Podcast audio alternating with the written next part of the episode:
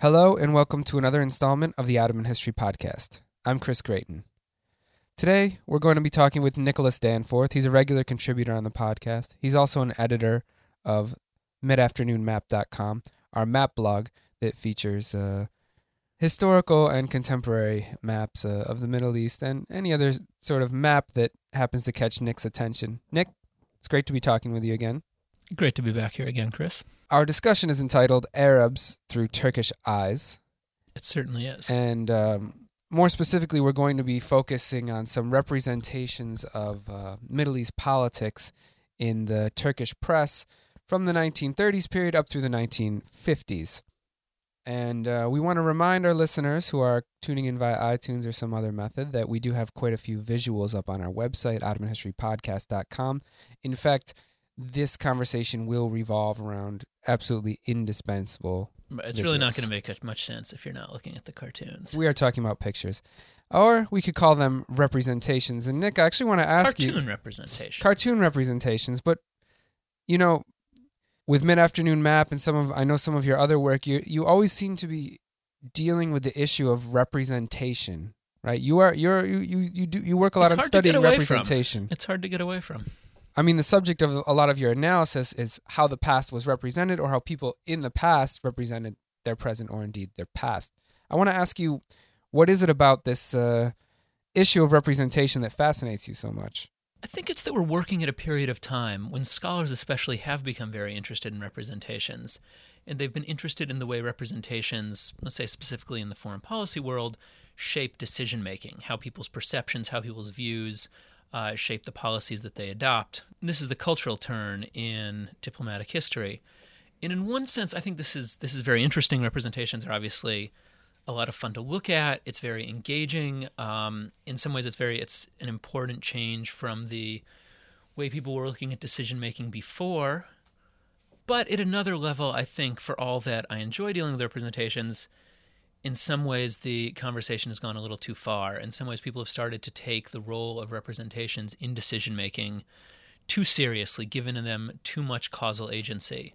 And so, in some ways, I think what I've been trying to do in a lot of my work is say that because representations, because our views of things are so complicated, so nuanced, and so malleable, they actually have far less of an impact on our decisions than we think they do. And in fact, it's usually very pragmatic factors that drive decision making and then representations that get molded, twisted, changed to fit the kind of the needs of decision makers.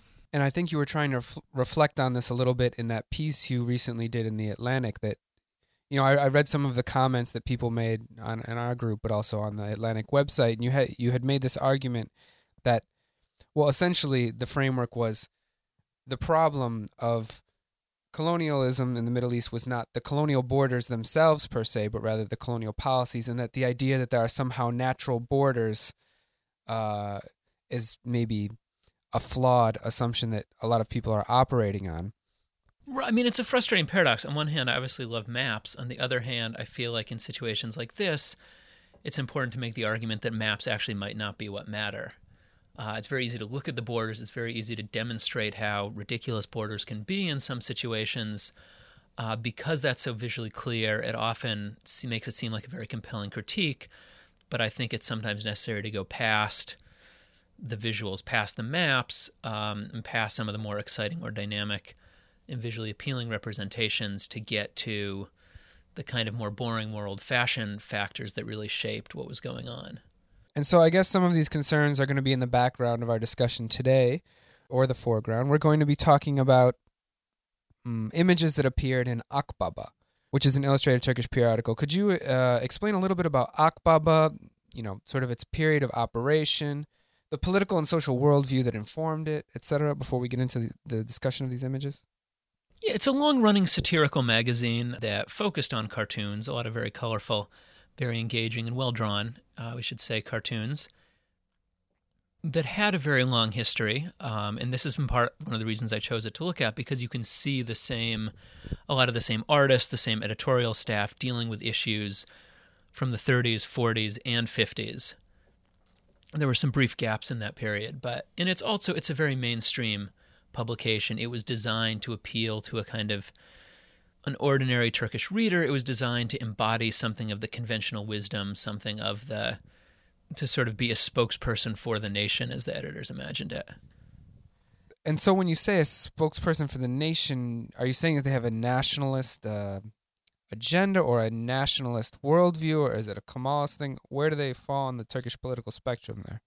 Um, I guess when I say mainstream, right, they were mainstream for a Kemalist era when almost all mainstream intellectuals, almost all public figures, almost all people who were writing for a large audience were very unapologetically nationalist in their outlook, were unapologetically Kemalist.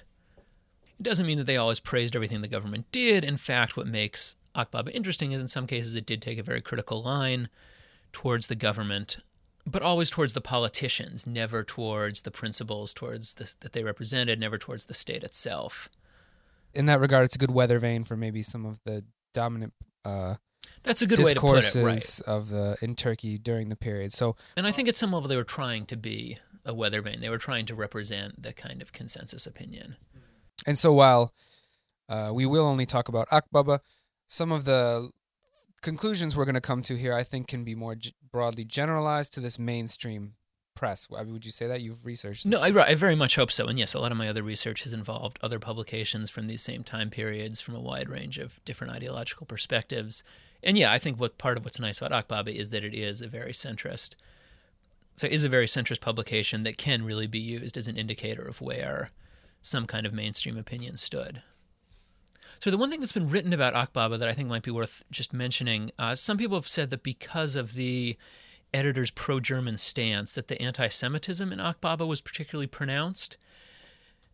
And at some level, that seems almost too charitable to a lot of the other publications that were writing at that time maybe it was a little more maybe the anti-Semitism was a little more insistent in Akbaba, but it's certainly in terms of some of the images we'll be talking about, in terms of some of the views we'll be talking about, is not very far removed from what you'd see in other publications, especially during the World War II period. And uh, I mean, in that regard, we might expect that Akbaba has a lot in common with a lot of uh, publications outside of Turkey in Europe and the United States with uh, occasional anti-Semitic well, and that's what's interesting, right? To say that clearly, by the time you get into the 1950s, you're certainly seeing stuff uh, in Akbaba that you would never see in the United States press at the time, in part because of the way World War II specifically created a reaction to anti Semitism in the United States. But right, no, we're certainly not saying that Turkey was the only country that was uh, writing or thinking this kind of stuff. And you don't necessarily have to look that much further back in American print history to see similar stuff here.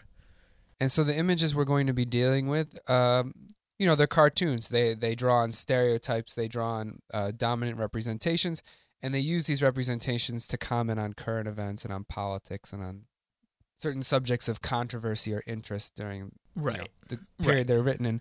Well, being that we're talking, well, being that you've chosen uh, the title of Arabs through Turkish eyes, I guess we should start with some of the representations of the Arab world in Akbaba.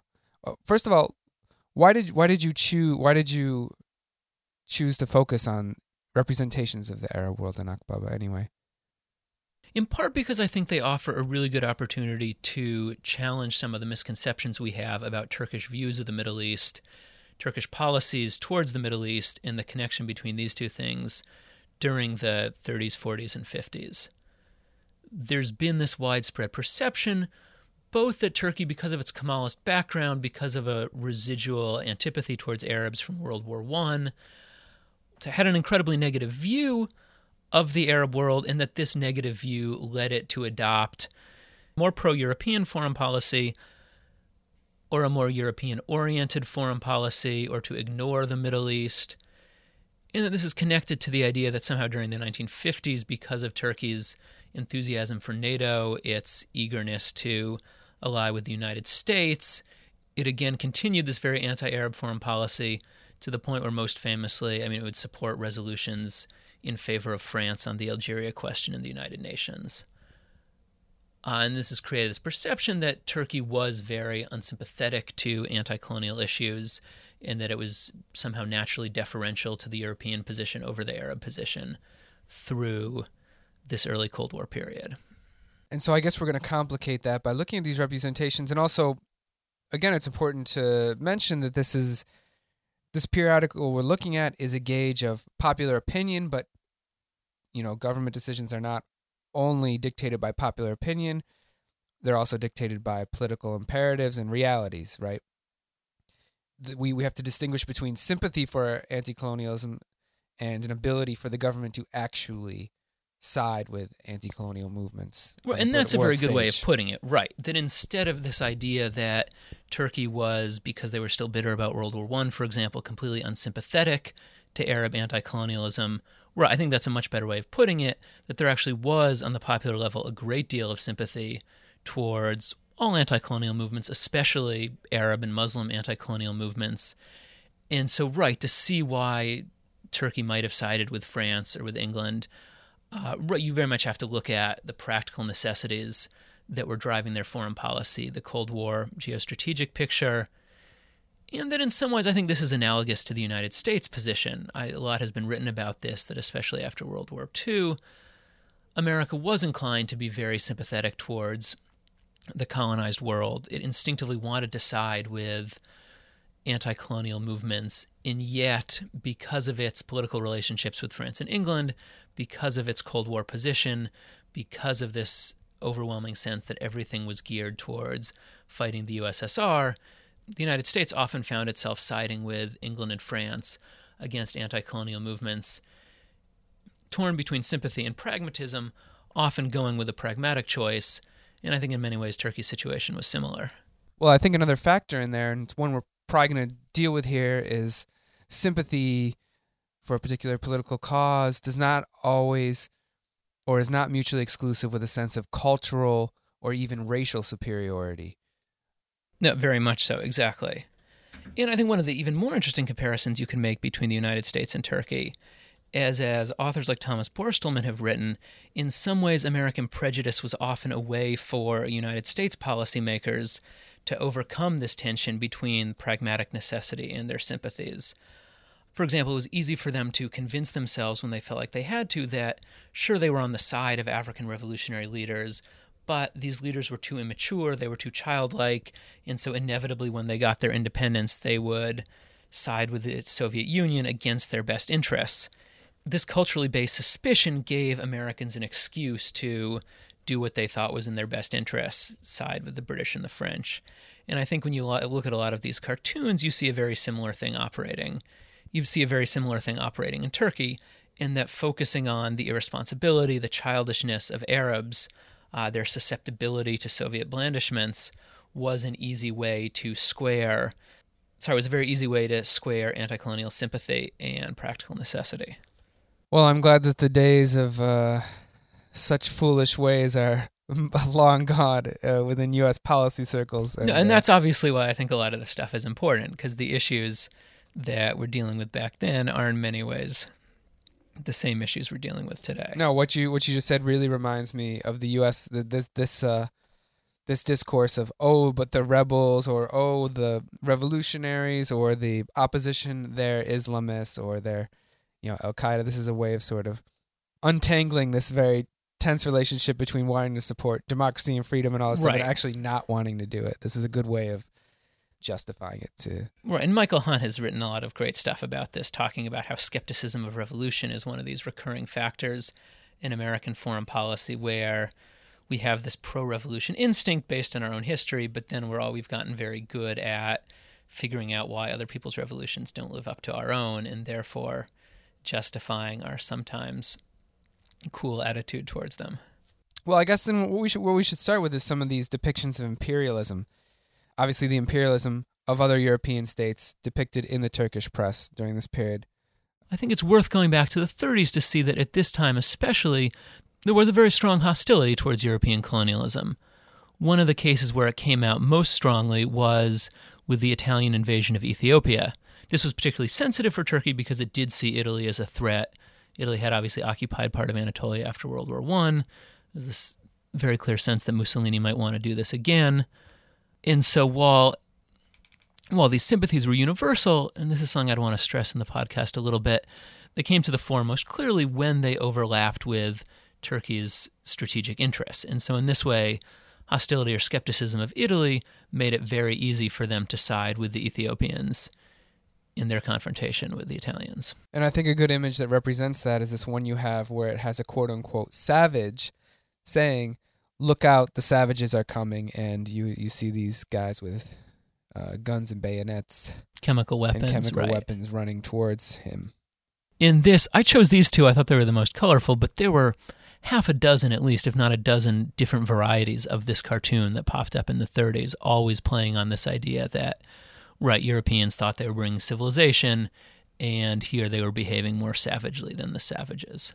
And then, of course, we have this one with the Italian pilot saying, Thank God I finally found something to bomb, dropping bombs over Ethiopia. What's the year on this?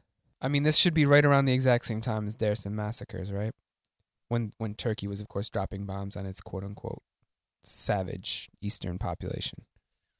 So you see a remarkable ability for people not to make that connection, and I wonder if, I mean, right, it's easy to think subconsciously they must have, but it's quite possible they didn't. Right, and these two cartoons that are down below, I think, are important because it shows that while they were being very sympathetic to the Ethiopians, they also still could make jokes about how backwards the Ethiopians were. One of them shows the guy using a giraffe as a periscope. Right, the other one has the Italian pilot driving over this uncivilized jungle, being excited that he finally found something, which in this case is a sleeping guy that he can bomb. And you see this continuing that, and this is something, of course, with the cartoon medium, it makes it very easy to be derisive towards both parties in a conflict. Um, in right, so a sense, as you were saying earlier, a sense of superiority and a sense of sympathy can easily coexist. Well, let's move to some of the representations of French imperialism in North Africa.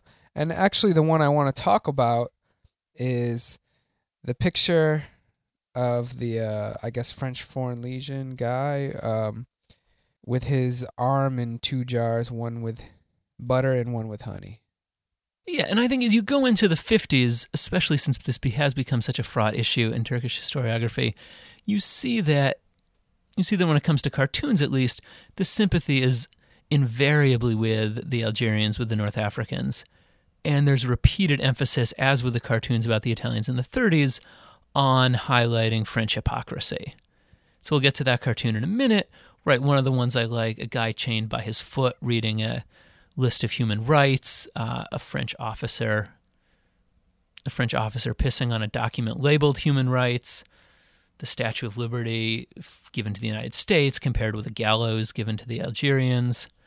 And I would also know in these particular cartoons, you see some of the less derogatory depictions of Arabs that you will see in the Turkish press. Right, when you're trying to vilify the French. The, right, the, the you enemy don't. the French. They is- still don't necessarily come across looking great, but it's a more neutral depiction of them versus right a much more hostile depiction of the French. Well, we've talked about Italy, we talked about France. Let's talk about Great Britain and the Middle East. Okay, and again, you see some cartoons in there clearly siding with the Egyptians against the British, clearly suggesting that what the British are up to in Palestine is looking out for their own interests, not. And so I think it's worth keeping all this in mind just to say that, at least in the abstract, at least when the issue purely seems to be colonialists versus Arabs, when Turkey's interests are not involved and the Soviet Union is not involved, it's clear where Turkey's sympathies lay. And so, yeah, you have this picture where it says Filistin de neler oluyor, uh, what's going on in Palestine. In right, it's a Jewish settler and an Arab fighting over a camel. The British officer comes in, presumably to break up their dispute, ends up beating them both up and walking off with the camel. And I think that's a good point of transition to the, next set of uh, pictures you have, which deal with representations of Jews in Akbaba, and specifically the issue of the Zionist movement in Palestine. Well, and right. I think if anti imperialism is one of the predominant themes in Akbaba cartoons going back into the 30s, another one obviously is anti Semitism. Uh, Most of the time, this was aimed at Turkish Jews. There's a lot of them on the ferry, usually going out to the Prince's Islands. That's the setting for these. Uh, you know, it's fairly standard, crude, stereotypical depictions of Jews. And the joke, nine times out of ten, is that they love money. Right. A good example of that is this one where we have the translated caption Poor Moshe, the Arabs shot him seven times. His poor family, they can't sell a coat with so many holes. So, kind of, you know, banal. Uh, And this is a key point, right? Then when they start covering the Zionist movement and the subsequent conflict between Zionists and Arabs, they invariably use this as an opportunity to simply make the same kinds of anti Semitic jokes they've been making all along in a new context. Right. I mean, that particular cartoon, it doesn't. It's not actually a critique of Zionism or anything in particular. It's actually just taking a cheap shot Right. at Jews as sort of a pseudo critique. Right, using this as an opportunity to make To an incredibly callous joke, but with the same punchline. So next to it, there's one of a Jewish salesman saying, "If you're going to burn down Jewish villages, at least buy the matches from us." And in this context, I just point out another one that stands out. As I said, part of what's interesting about cartoons is their ability to mock both sides in a conflict. There is a really remarkable one where once the Germans have started losing and Turkey's sort of jumped on the Allied bandwagon, celebrating Germany's defeat, there's one with this Jewish peddler buying scrap metal from a German soldier in a pillbox. And here it's really remarkable they managed to both make a joke about the Nazis' defeat, but also about Jews at the same time. And as time went on, they started dealing with Israeli politics, Israel's relation with its neighbors in a more purely political sense, but it always came out of this background and never, I would argue, quite escaped from this background of fairly troubling anti Semitism. So, of course, another important involvement of Turkey in the politics of the Arab world is the dispute over uh, what comes to be known as Hatay or the Antakya province between Syria and Anatolia. Of course, arguably, that this obviously was much debated during the period, but arguably and historically, a predominantly Arab region becomes part of Turkey after political struggle that never really becomes a military struggle, but nonetheless is one of the most contentious uh, foreign policy issues in Turkey in the 20th century. And here I would say it's striking that the most the most negative depictions of Arabs, the most visually ugly depictions of Arabs seem to come up right, especially in 38, 39 when this conflict is at its height and when Arab interests and Turkish interests seem to be pitted directly against each other. So, what's this picture of the guy screaming Antakya and Iskenderun? And here, this is another great example of managing to belittle both sides. Here, the Arabs haven't even been able to free themselves from France. They're still stuck in France's giant mouth, and yet they're busy greedily begging for part of Turkey's territory, supposedly. And this is kind of an interesting argument. It's saying basically, look, at least we're a free country, at least we're a proper nation state. Here are these these colonial subjects. They they would dare to demand a piece of our territory. Right. Kind of a, Right, that they're both childlike and greedy at the same time, exactly. and a similar representation is this one with the snake. Right, and a lot of these play on the whole gender idea of Antakya being a beautiful woman that the lecherous Arab is lusting after. Uh, and you actually see a similar cartoon in one case with Aleppo, suggesting that it's just a matter of time before Turkey can free Aleppo from from Syria's disgusting grasp.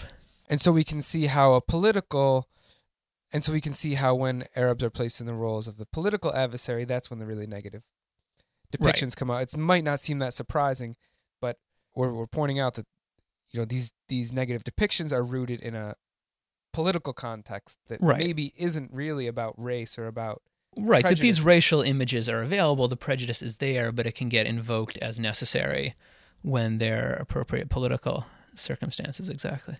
So let's talk about these depictions of Egypt and King Farouk. I think we've gone through all the issues that through the 30s and 40s are at play here, and these very much these are what are all in the mix when the Cold War starts and when Turkey starts building new relationships with its newly independent southern neighbors in a new context. And so first, right, we have there's some interesting stuff that comes up in connection with the Free Officers revolt against King Farouk in Egypt.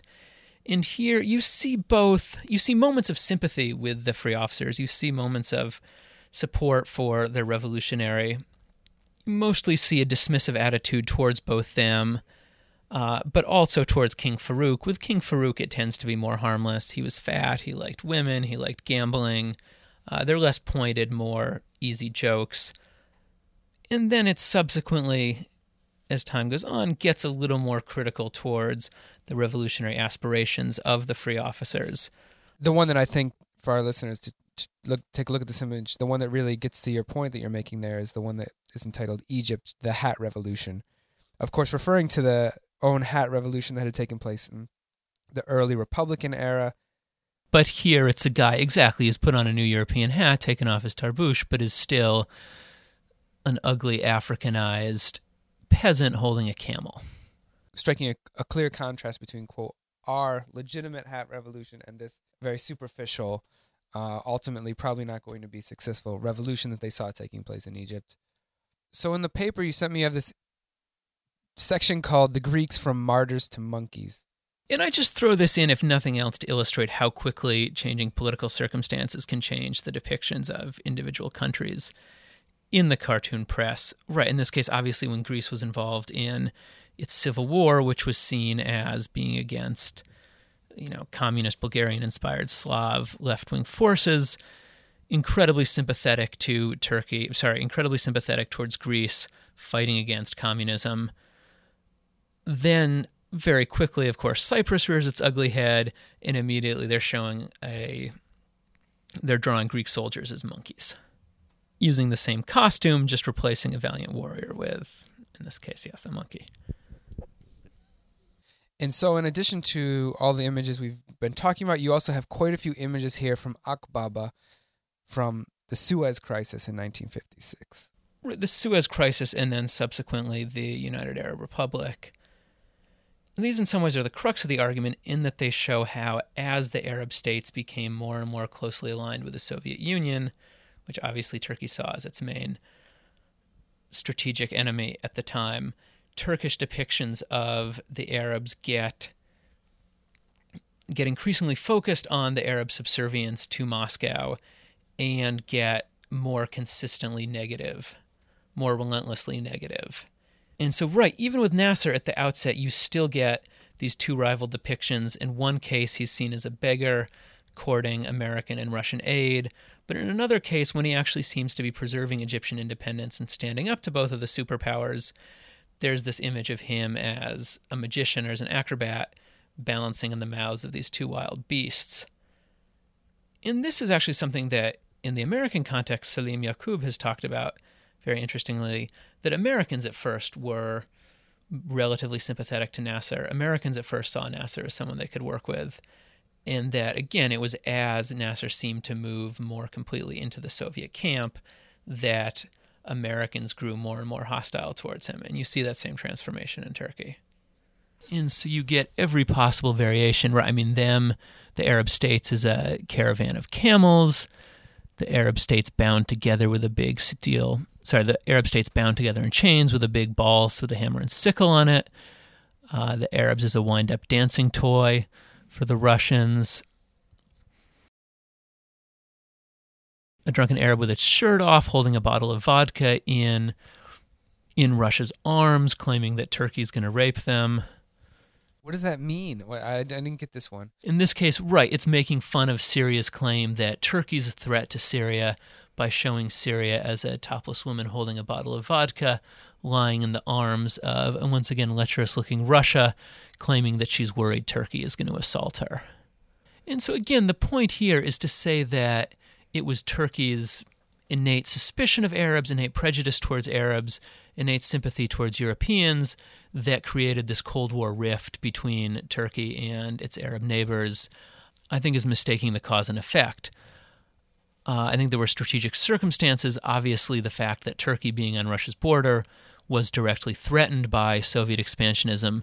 The Arabs, in part because they had Turkey there in between them and the Russians, did not feel the same sense of threat. They obviously had a colonial history with the British and the French, and therefore it was in many ways entirely natural that the Arabs would see Russia as less threatening and as a potential ally. And it was these geostrategic differences that led to Turkish Arab tension then caused people in Turkey to invoke a lot of these long-standing prejudices. And so I guess the final cartoon that we'll talk about today sort of points to this uh, transformation in how Turkey, quote unquote, how Turkey viewed its neighbors. Right. And this cartoon I think I like because it brings all these themes together and really does an excellent job of how of showing how Turkey saw everyone who was involved in the Middle East. So it's the one at the bottom called Supposed Maidens or Sözde Kızlar. And here it has England and France on one side, Russia on the other side, pimping out their respective whores. For the British, of course, it's Israel. For the Russians, it's the Arabs. Egypt, in particular, in this case.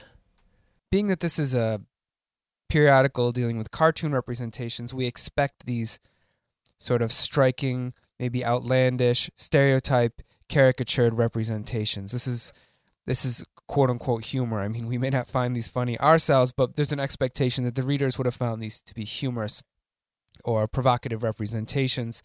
But I mean, you you've shown us a whole host of kind of today what would be considered offensive images, not just abroad but actually in Turkey. In I Turkey think most too, people would course. consider these images to be offensive today. Uh, what do you think that says about the period we're dealing with? Like, what is it about these images from the 30s, 40s, and 50s that is so offensive to us today, yet was so commonplace in that time period? What is what has happened there? No, that's a big question, and that's a good one. I wish I had a good answer for it. Uh, clearly, at some level, yeah, we've got gotten a lot less tolerant of shockingly racist, shockingly prejudicial uh, cartoons. Not as much as we should have, but in terms of what's driven this shift on a global level, yeah, I wish I wish I had a good answer for you. Well, I feel like it has something to do with the way people identify, like that so casually nations could be represented by a set of stereotyped characteristics. I mean, in part, But I think we still love representing nations through stereotyped characteristics. They're just not as crude. And it's, I think we try to downplay the racial element. well, I mean, that actually reminds me of a previous conversation we had. I had brought some documents that I found at the U.S. archives about a trademark uh, dispute between uh, a Turkish toothpaste and the Right. Kolinos Corporation. And it included this book about trademark disputes, uh, showing what qualifies as trademark dispute and what doesn't. And one of the shocking things for me was that most of the examples in this book were of similarly racist trademarks uh, being disputed. For example, a company selling horse feed with an Indian on a horse suing a company trying to market horse feed with a trademark or with a sort of logo of an Arab on a horse. And somehow this actually qualified as a trademark infringement. This is just one example. We had, of course, a lot of them from the American uh, media. It, ju- it just shows how you know that was a sensibility that was taken for granted in that particular time period. I'm talking about 1920s, I believe. And I, well, I mean, to try to answer some of this in connection with the larger point I was making about politics driving representations, I certainly would say, I mean, I mentioned before, right, that it was World War II and American political opposition to Nazi Germany that really curtailed a lot of the worst anti Semitism in the United States. Thomas Borstelmann's written an excellent book about how the Cold War, in many ways, forced America to try to become less racist because we felt like we were competing with the Soviet Union for the allegiance of newly independent African states, and racism was obviously something the Soviets were very eager to use against us. Uh, so there are political circumstances clearly driving some of these changes. You know, now obviously as Turkey's trying to improve its political relations with the Arab world, they have to stop using phrases like Arab hair in multilateral meetings with Arabs because Arabs get upset when they say things like that. You know, there is this sense of political relationships driving some of this, but I do think there's something much bigger going on that I can't explain. Well, at the very least, what we've looked at today is examples of how political conditions might either indulge racist sensibilities or uh, impede Right, rein them in a little bit. Exactly. rein them in a little bit. Uh, certainly something that is worth keeping in mind when we, of course, look at representations in, in today's media as well.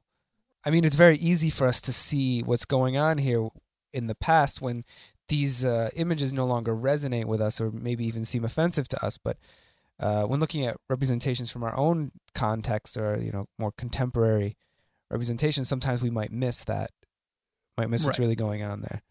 And in part, I think these are interesting because of the very specific relevance they have towards some aspects of Turkish foreign policy towards the Middle East today. But then, obviously, as you talked about earlier, for broader uh, issues about understanding the foreign policy of all countries, including our own in the United States.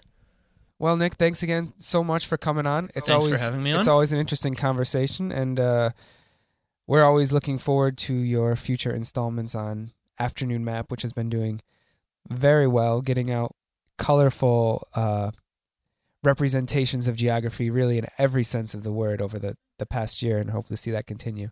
And I should also add, we have a copy of the paper that goes along with this podcast on Afternoon Map available for download as a PDF if anyone's interested. It comes with pictures.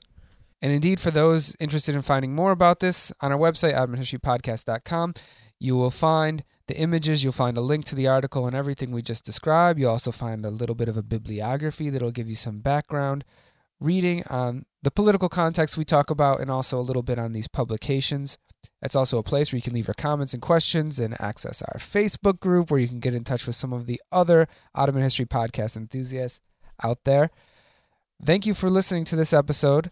That's all for this time. Until next time, take care.